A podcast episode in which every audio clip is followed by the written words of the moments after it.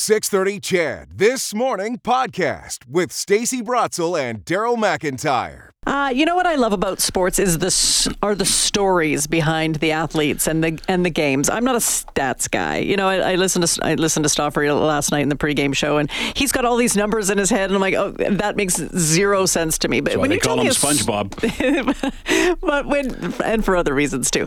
Um, he lives in a pineapple under the sea. Um, uh, I, I, like the stories behind mm-hmm. the athletes, how they got there. You know, you told the story about Kris Knoblauch, and of course, he, he you know he's missing all these firsts in his in his family life because he had to pick up quickly over the weekend and uh, you know move to Edmonton.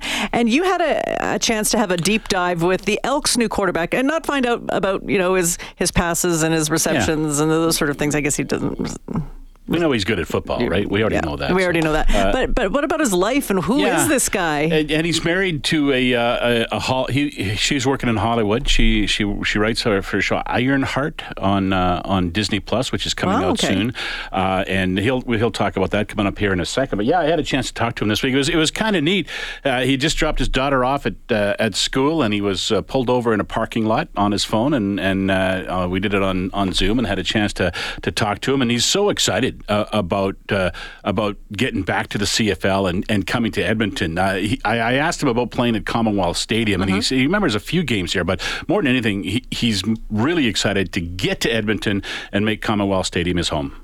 Just remember liking the stadium. Um, heard great things about the facilities, and, and, just really excited to make it feel like home. You know, when you when you get um, new, used to a new stadium, you find all the ins and outs and the feels for it. And, and when it becomes familiar, it, you have a, a, sense of calm. And so just, I want to get into the stadium, get a feel for it, and throw as many balls as I possibly can to be as, as comfortable as I can in that venue.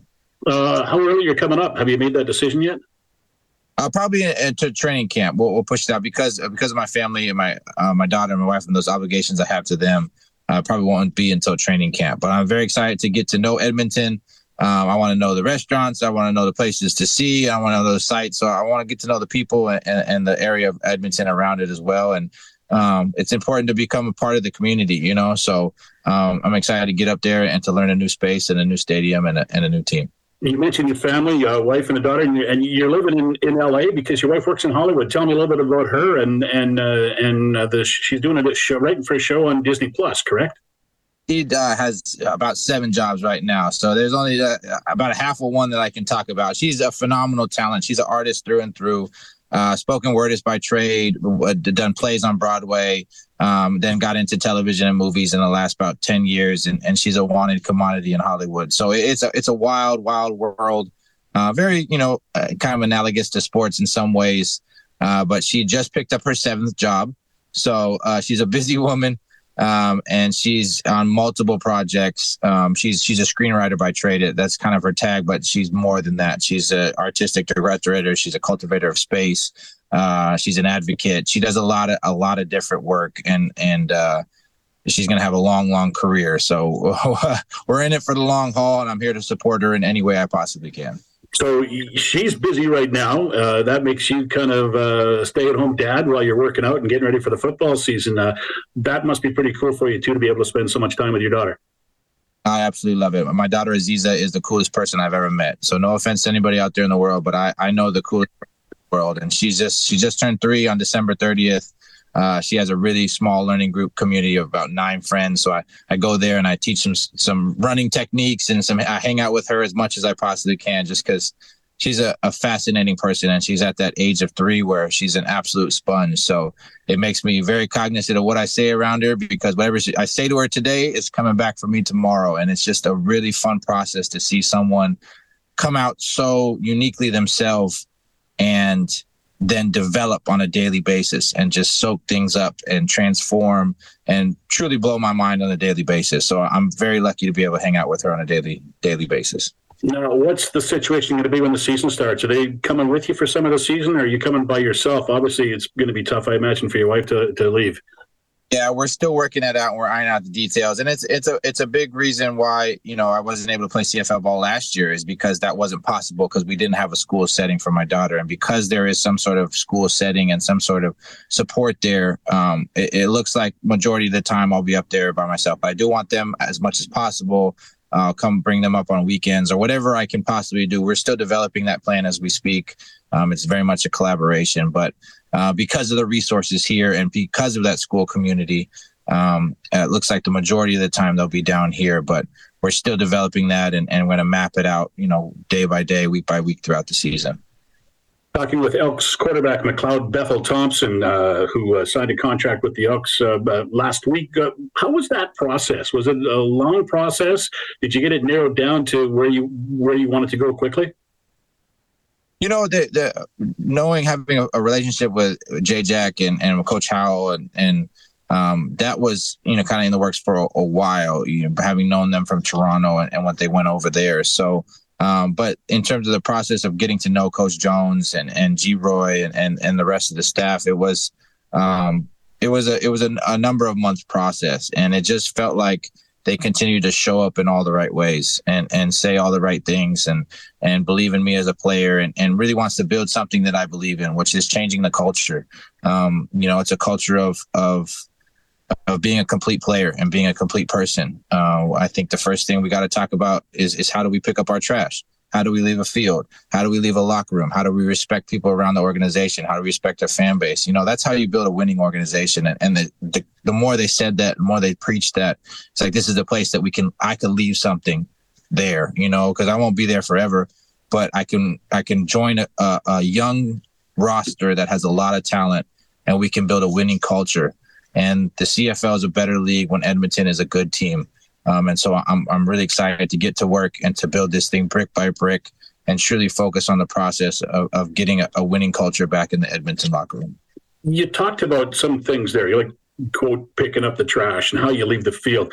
Uh, how the little things are important, aren't they? And I mean, that's how you build it, as you as you just talked about. Uh, the little things are probably more important than a lot of people believe in this kind of an atmosphere you can't you can't control winning and losing. You can't control the, the bounce of a football. It's it's not a circle, right? It's an oblong shape that bounces this way and that way. And you can't control 12 bodies working as one. You can't control referees. You can't control the elements. You can't control so much. So to to try to focus on that is futile.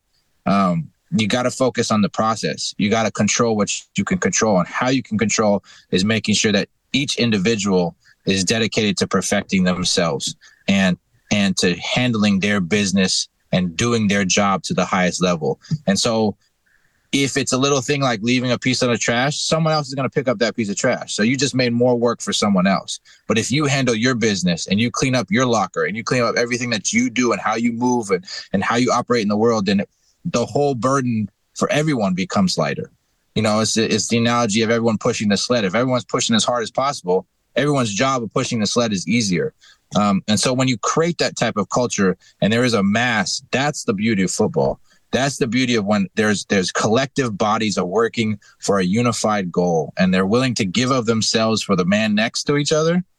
Anything is possible. And that's the magic of football. And that's why I play the game. And that's the type of environment I want to be a part of.